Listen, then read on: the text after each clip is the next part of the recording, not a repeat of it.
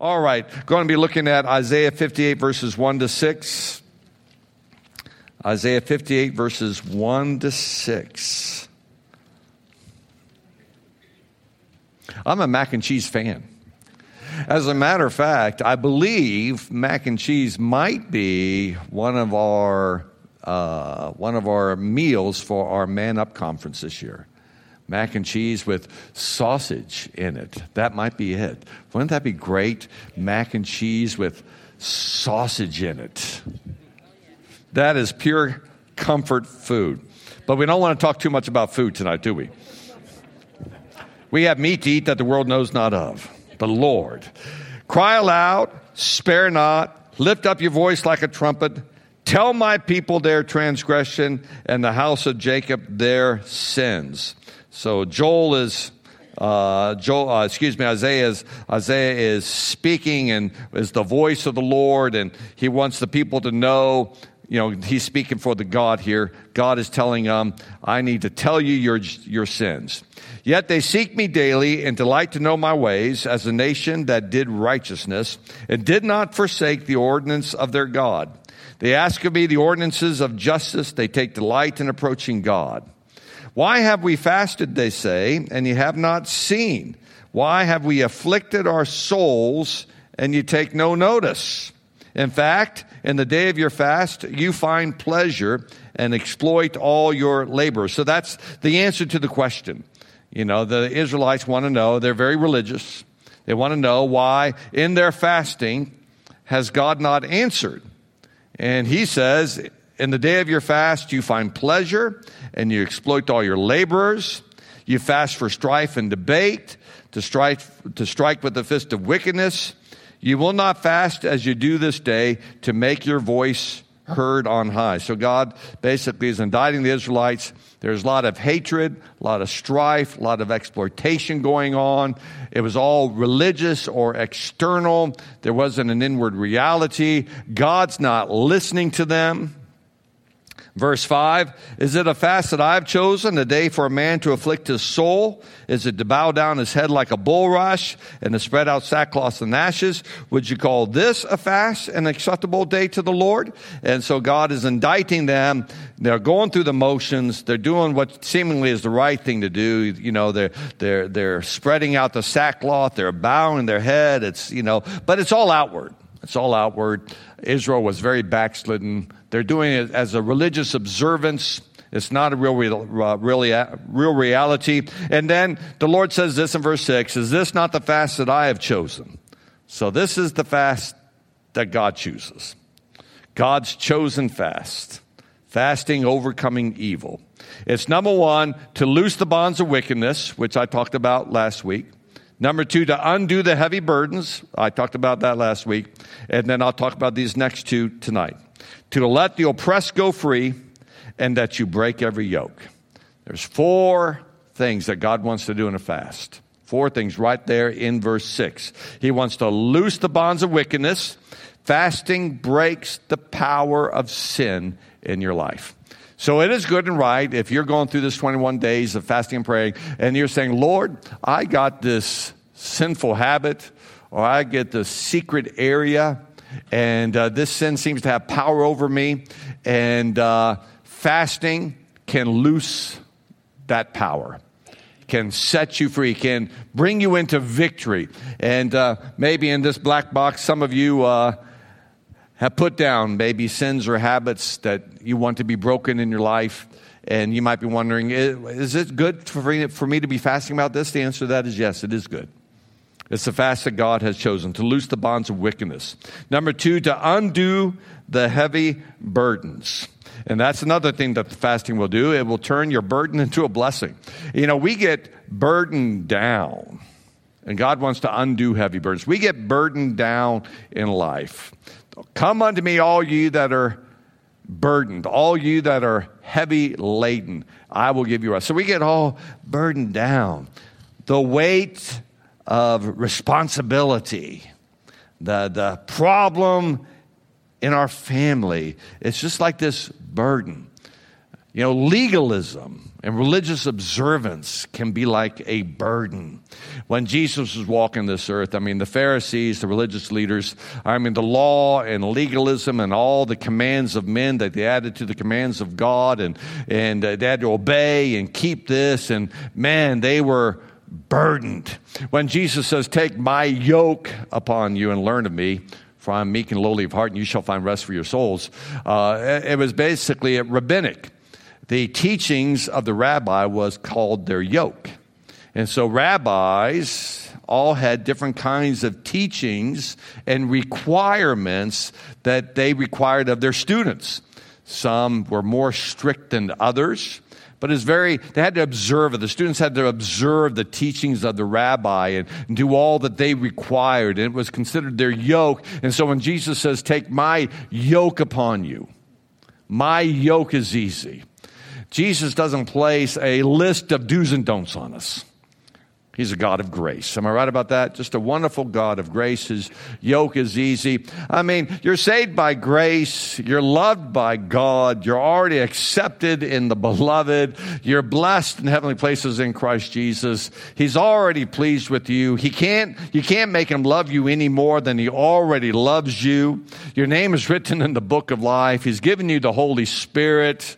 He's for you. He's with you. He's in you. I mean, that's a pretty light yoke, isn't it? That's a pretty light yoke.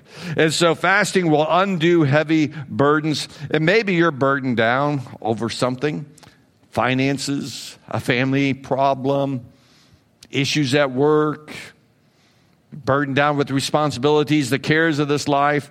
Maybe you're burdened over our nation.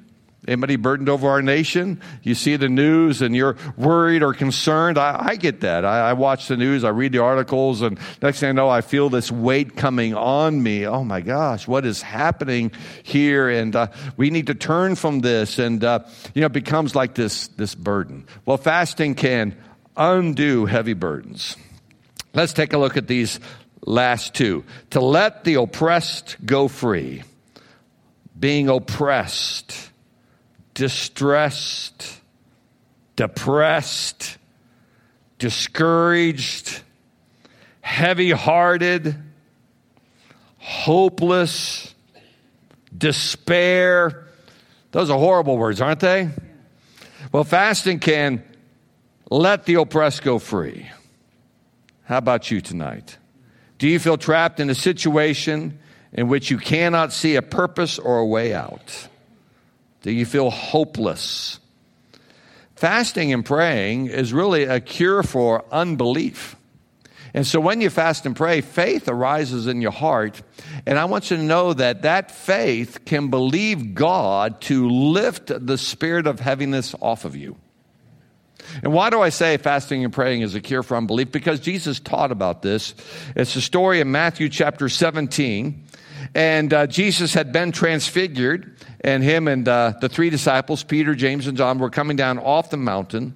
And as they came down off the mountain, he, the other nine disciples were trying to cast out a spirit out of a child, but they could not. And Jesus says, You're faithless. Why can't we do it? Because of a lack of faith. A lack of faith. So I'm reading this story here in Matthew 17. And when they had come to the multitude, a man came to him, kneeling down to him and saying, Lord, have mercy on my son, for he is an epileptic and suffers severely, for he often falls into the fire and often into the water. I brought him to your disciples, but they could not cure him. Then Jesus answered and said, O faithless and perverse generation, how long shall I be with you? How long shall I bear with you? Bring him here to me. And Jesus rebuked the demon, and it came out of him, and the child was cured from that very hour. Then the disciples came to Jesus privately and said, Why could we not cast it out? You know, he had given the, the 12 power and authority and sent them out, and they were given power and authority over the evil one, and they went about preaching the gospel, announcing the kingdom, and, and, and healing and delivering. But in this case, they seem to lack the power to do it, so they're wanting to know. Then the disciples came to Jesus privately and said, Why could we not cast it out? So Jesus said to them, Because of your unbelief. For surely I say to you, If you have faith as a mustard seed, you will say to this mountain, Move from here to there, and it will move, and nothing will be impossible for you. However, this kind does not go out except by prayer and fasting. So you have unbelief. This kind comes out by prayer and fasting. So if you link the cause and the cure, unbelief, the cure for unbelief in the disciples' fast, because this is called the disciples' fast, is prayer and fasting. That's the cure for the unbelief. So if you got this oppression and uh, you, you just can't seem to shake it, and if you pray and fast, God can speak to you, do a work in you, quicken faith in you. And next thing you know, you're empowered by the Lord. Prayer and fasting increases your faith so you can cast out the despair, the darkness, the depression. Now, one thing I've learned about oppression, discouragement, depression, things of this nature, is that the devil loves to lie to you about it. And we can believe his lies. Depression is part of your family history. You're simply made this way. There is no hope for you. Man, that's hopeless, isn't it? I, I, we're never hopeless with the Lord, for all things are possible. Another lie of the devil is you must learn to live with your anxiety. Well, doesn't he say his yoke is easy and his burden is light? Does he promise us to lift that spirit of heaviness and put on a garment of praise? Do we have to live in a state, a constant state of anxiety? I don't think so. The enemy is stronger than you. This thing is stronger than you. There's no way you'll ever defeat it. That also is a lie of the enemy. I think of Bible characters that were oppressed or depressed and I'm sure you can think of some as well. The first one that comes to my mind is Elijah. Elijah, after a great victory, he gets so depressed or discouraged or darkness in the soul that he is actually wishing to die. Now, that's, that's pretty bad. That's pretty bad. Elijah. You know, uh, I think the, the queen there, Jezebel, was threatening to kill him. And Elijah also was all alone. He didn't even know that there were 5,000 that had not bowed their knee to Baal. I mean, he's a, he's a prophet and he's seemingly out there all by himself. And he just won this great battle. He had run a great distance. So he's tired. He's hungry. He's alone. He's fearful. And all that worked in him this, this deep, dark discouragement where he wished to die. So we see right there that the cure for discouragement in that case is friends, physical rest, trust and faith in God, and that can lift it, you see. Can you think of another Bible character that dealt with oppression? David did. Who said that? Excuse-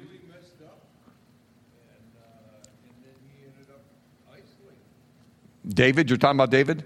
Yeah, David did. You read the book of Psalms, and I tell you what, uh, there's one particular psalm.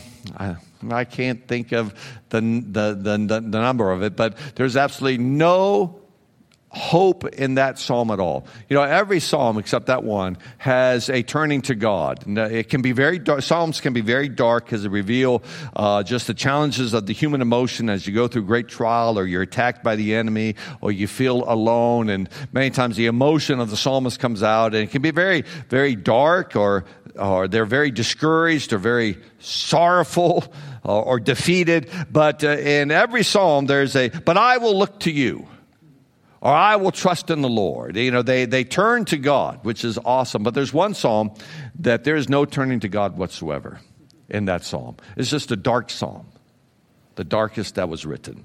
It can be that way sometimes. You know, you can go through a very, very dark time.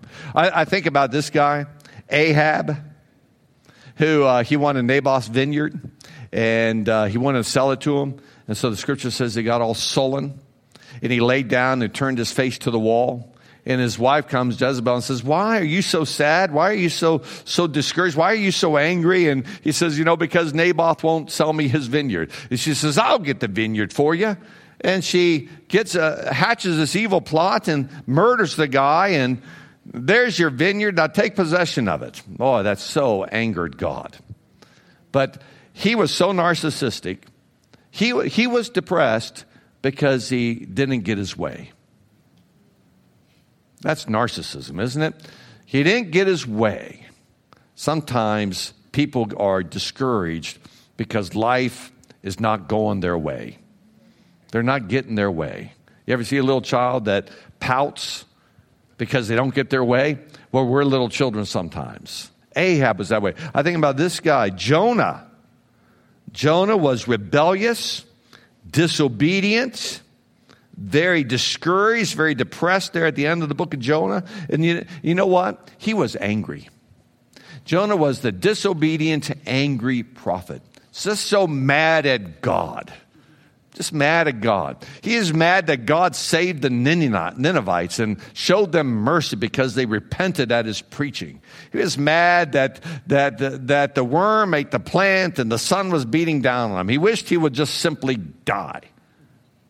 I once read this quote, uh, it was a clinical quote about depression. And they said, Depression is anger turned inward. Boy, you see that in the life of Jonah. If you know somebody that's depressed or deeply discouraged, sometimes it's anger turned inward.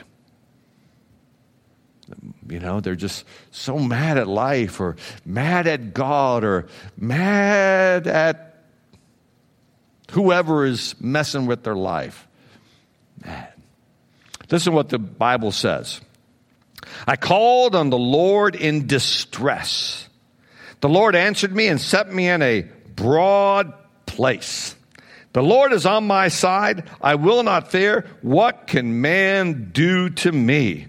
Boy, that's a lifting of depression, distress, and oppression. And when you fast and pray, if you deal with just a lot of darkness and discouragement and heavy heartedness, if you're dealing with that, believe that God is going to use your fasting and praying to let that oppression go and to set you free from it. Can you believe God for that? I shared this with our ministers on Tuesday. We had a, pa- a pastor's conference at our church, a, a, just a round table, a small one. And I, I talked about how joy is the healthiest human emotion because a merry heart doeth good like a medicine, but a broken spirit dries up the bones. And uh, one modern translation talks about the dried bones as like a bone cancer. It gets very brittle, very dry, very painful. A broken spirit just rots you on from the inside out. But a, a merry heart is like a medicine. Uh, so it's a healthy emotion. It's the opposite of oppression, depression, darkness, despair, and discouragement. So fasting and praying can set you free. If you know somebody that you love and they deal with this, when you fast and pray, bring their name up before God. The Lord loves to set the oppressed free. Amen? How about this next one? To break every yoke. Going to look at this a little bit different than maybe you think. You might be thinking of the yoke of sin, the yoke of that habit, and certainly it can break that. But I want to talk about it in the sense of relationships. You know, when you're in a relationship, you're yoked to a person, right? Who are you yoked to? Who have you partnered with? Who have you made an alliance with? Who do you have a soul tie with? He can break every yoke or soul tie. You can have a soul tie to a person. You can have a soul tie to a lie, a deception, even a false doctrine. One of the examples in the Bible, I always think about this guy, this guy is King Jehoshaphat. Now, he was a, a good king, a righteous king. But he made an alliance. He was the king of Judah, who was in the south. That's where Jerusalem is, King Jehoshaphat. He made an alliance with the king of Israel, which was the north, the northern part. Israel and Judah were divided into two separate nations for a while. And he made alliance with the king of Israel, whose name was Ahab. So here's this righteous king. He makes an alliance with King Ahab by marrying his daughter, Athaliah. And Athaliah was a wicked woman who murdered all her children so that she might be the queen. I don't know if you remember that story.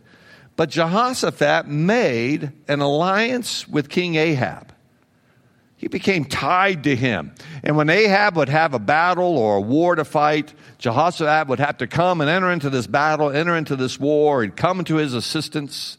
I don't know if you ever remember the story of the digging of the ditches and uh, God put, filling the ditches with water, then the enemy seeing like it's blood, and then God doing a great victory. That was Jehoshaphat and Ahab. And Jehoshaphat was all caught up in that battle. Listen, the alliances, the partnerships, the relationships you made, make, you need to make sure that they're God ordained and God glorifying. Otherwise, you'll end up fighting battles you normally wouldn't have to fight. Am I right about that? In the book of Corinthians, it talks about uh, the soul tie that occurs when a man and a woman, and they're not married, have sexual intercourse. The joining of that spirit with that spirit. I'm talking about a married relationship where it's honored by God and blessed by God, and the two become one flesh, and God wants you to be tied together as a married couple.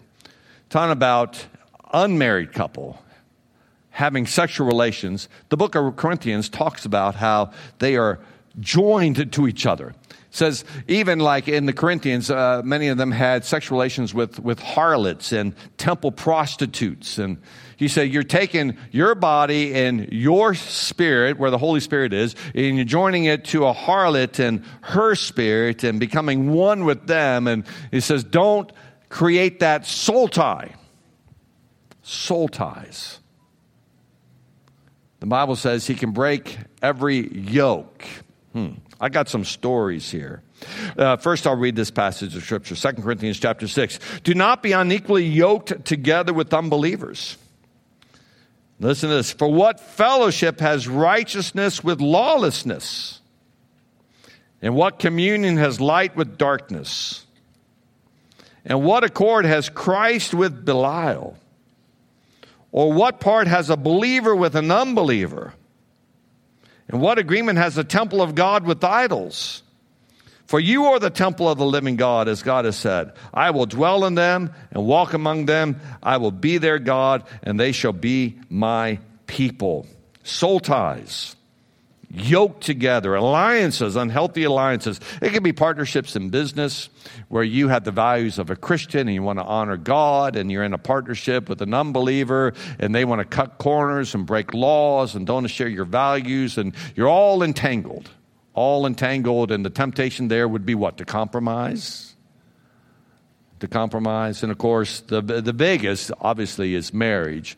Uh, a believer marrying an unbeliever and being all tied up in that. And, uh, you know, that's, that's a huge soul tie. And of course, two single people and they act as if they're married. They live together, they dwell together, they, they have sexual relations together, and they create this soul tie, but yet they're not married. It doesn't have the blessings of the Lord, and then they got to try to make that thing right, and it's all entangled. Bible warns about this. It does. So I remember the story. This was years and years and years ago. We had this lady, young lady that was coming to our church, and uh, uh, she seemed to have, a, to me, a whole lot of promise. She was very committed. She was serving in the church, and uh, I saw the real work of God in her, and she's very committed to the church, and this was a good thing. But as she was coming, I, I came to a realization that she uh, had a, a romantic involvement with this guy that had just been released, that had spent some time in prison, been released, but wasn't serving the Lord at all, didn't honor God with his life. And I remember uh, she came into my office, and I was going to talk to her about this relationship and things.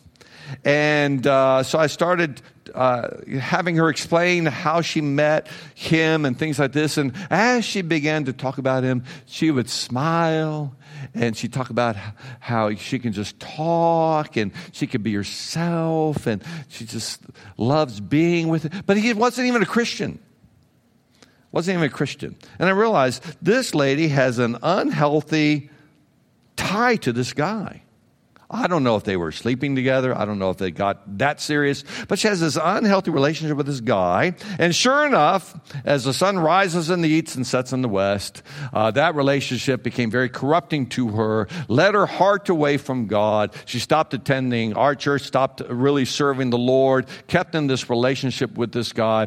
I'm not sure how it all turned out through the years, but I remember that. She's got this yoke She's yoked with him for some reason in her heart. I've seen many new believers unable to break free from unhealthy family ties. You know, they get saved I remember uh, we we uh, we brought this one couple to church. My wife and I. This was a number of years ago, and uh, the work of God was taking place, especially in the in the lady's life. And uh, she had responded to God to salvation. And uh, I still remember she came up to me after the service because her family background was was strong Roman Catholic. And she came up to me. I remember she was just standing right there. She said, "You know." I, I, this church is great, and I thank the Lord for you and what God is doing. But you know, I'm just going. I'm going to have to go back to the Roman Catholic Church. I mean, our our, our family goes there. This is expected of us, and there's a lot of contention because we're coming here, and I want there to be peace in my family. So we're going back there. Well, that's a that's a, a soul tie. You know, she is unable to break the family tie there from parents and their expectation and it, it cost her, to me, real discipleship. Real discipleship in the Lord and growing in God is real compromise. I, I, met this one guy, and uh, I'm just sharing stories here to see if you can uh, get what I'm talking about. These yokes, these soul ties, how it can just be so debilitating.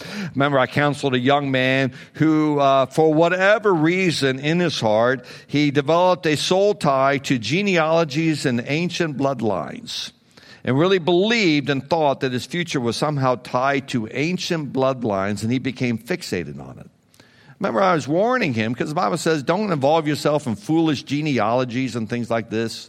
Nothing wrong with investigating, you know, uh, your ancestry. Uh, you know, that would be good, you know, where you're from and uh, things of that nature. But to go into ancient genealogies and bloodlines as if the purpose of God uh, flows through that and there's some secret thing coming your way because these ancient bloodlines. It's, it's not for Christians. It's not God's will. If you're born again, old things have passed away, all things become new. God has a plan and purpose that has nothing to do with some ancient bloodline and ancestral relationship that makes you unique or special in God and gives you special revelation and understanding and insight. And that's what he was believing. And he was all tied up into it. He, was, he had yoked himself up. His present and his future was tied into him investigating his past. And I remember it was flowing through uh, the uh, flowing through uh, the the nation of uh, uh, of, of England. And he'd gone back, his ancestry's there, and everything that happened. It's almost like stargazing, where you think the alignment of the stars have something to do with your fortune, your future, God's plan for your life, and has nothing to do with you. Who cares about the alignment of stars? God created you. He has a plan for you. They're just stars, balls of fire up there in a certain alignment, and people put such, and they get soul ties to their zodiac sign. As it has some type of gravitational pull on you, and the blood vessels in your brain now think a certain way and make you act a certain way. Remember, it's important to me. I was a Sagittarius, and I'd read my horoscope every every day in the newspaper because I thought that was pretty cool. I'm a Sagittarius, and of course, then really, I ended up getting saved, and the Lord just said, "I don't want you even to read your horoscope anymore. Just put that away." Put that away. And so I did because I now serve the living God break that soul tie. The scripture says he can break every yoke. Jesus talks about this when he talks about uh, ties and yokes to family. In Matthew 12, then one said to him, Look, your mother and your brothers are standing outside seeking to speak with you. But he answered and said to the one who told him, Who is my mother and who are my brothers? And he stretched out his hand towards his disciples and said, Here are my mother and my brothers. Whoever does the will of my Father in heaven is my brother and sister and mother. And so, you know, that, that's a wonderful story. If you read the context, uh, they were accusing him of doing miracles by the power of Satan. You know, he's, he's, he's almost like demon possessed, he's out of his mind. And that's what they were saying about him. And it's in that context that his mother and his brothers are outside the house and they, are out there, they want to speak to you. And a lot of commentators think that they, you know, they became concerned about these rumors and, you know, they're going to take Jesus home, you know, to make sure he's in his right mind. They've been affected by what's being said about him. And Jesus says, you know what? My spiritual family, they're my mother's brothers and sisters. In other words, Make Jesus your soul tie. We're to love our families. I, I understand that. But sometimes you got to make a break in order to, to honor God and to serve God and to do His will. Am I right about that? We made a break, right? Serve the Lord. My wife and I are first generation Christians. You have to make that break. I, I was thinking about uh, different ones in the scriptures who had to break off unhealthy relationships, alliances, or soul ties. David had to flee King Saul. Now that's an unhealthy soul tie. The king, he was the armor bearer, part of his army, sitting at his table, all that ambition, all that privilege. This little shepherd boy, he's in the palace, King Saul, and uh, he had to break that off and separate himself. The Apostle Paul had to break away from Judaism and legalism and law keeping. He was a Pharisee, had to break all those soul ties, all that position, that power, those relationships, all his ambition. Matter of fact, if you read Philippians chapter 3, he counted it dung. This is a, the, you know, I think about the excellency of Christ and knowing Christ, all this stuff, it's a, it's a pile of crap. Just a pile of crap. That's what he meant. Just a pile of crap. I'm not going to hold on to this when I have the treasure of Jesus. Right? I think of Rahab, that harlot, there in the Old Testament living in, uh, what was it, Jericho? Jericho. And of course, she's a harlot. She had to break the soul tie of sexual immorality and the Canaanite culture and all those relationships. Now, everybody that was in her house, that's probably family, were saved, right? But all the other relationships, she had to make a clean break of all that. And, you know, they came in, they killed everybody. But she hung that scarlet rope out, which is the bloodline of Jesus Christ. He's my Savior. My faith is in Him and His promises. It's what every believer does. We, we hold fast to the Lord. We believe in Jesus. He establishes His will in our lives. And then He now becomes first. Everybody else comes after that. And when you make Jesus first, everybody else then becomes second, third, fourth, whatever it might be. I tell you what, it sets you free. It sets you free. You know, I have a wonderful soul tie to my wife, but Jesus first, my wife second. And that, that enables me to be the best husband I can be. Right? I don't ask her to love me more than she loves God because she, she's, she's her best towards me when she's her best towards God because that's priority. And when the priorities are straight, everything runs smoothly. Right? Hmm. Usually, if you have a problem with God, you then have your problem in your next relationship, which is your spouse. Problem with God, problem with spouse. If you have a problem with children, it's probably because you have a problem in your marriage.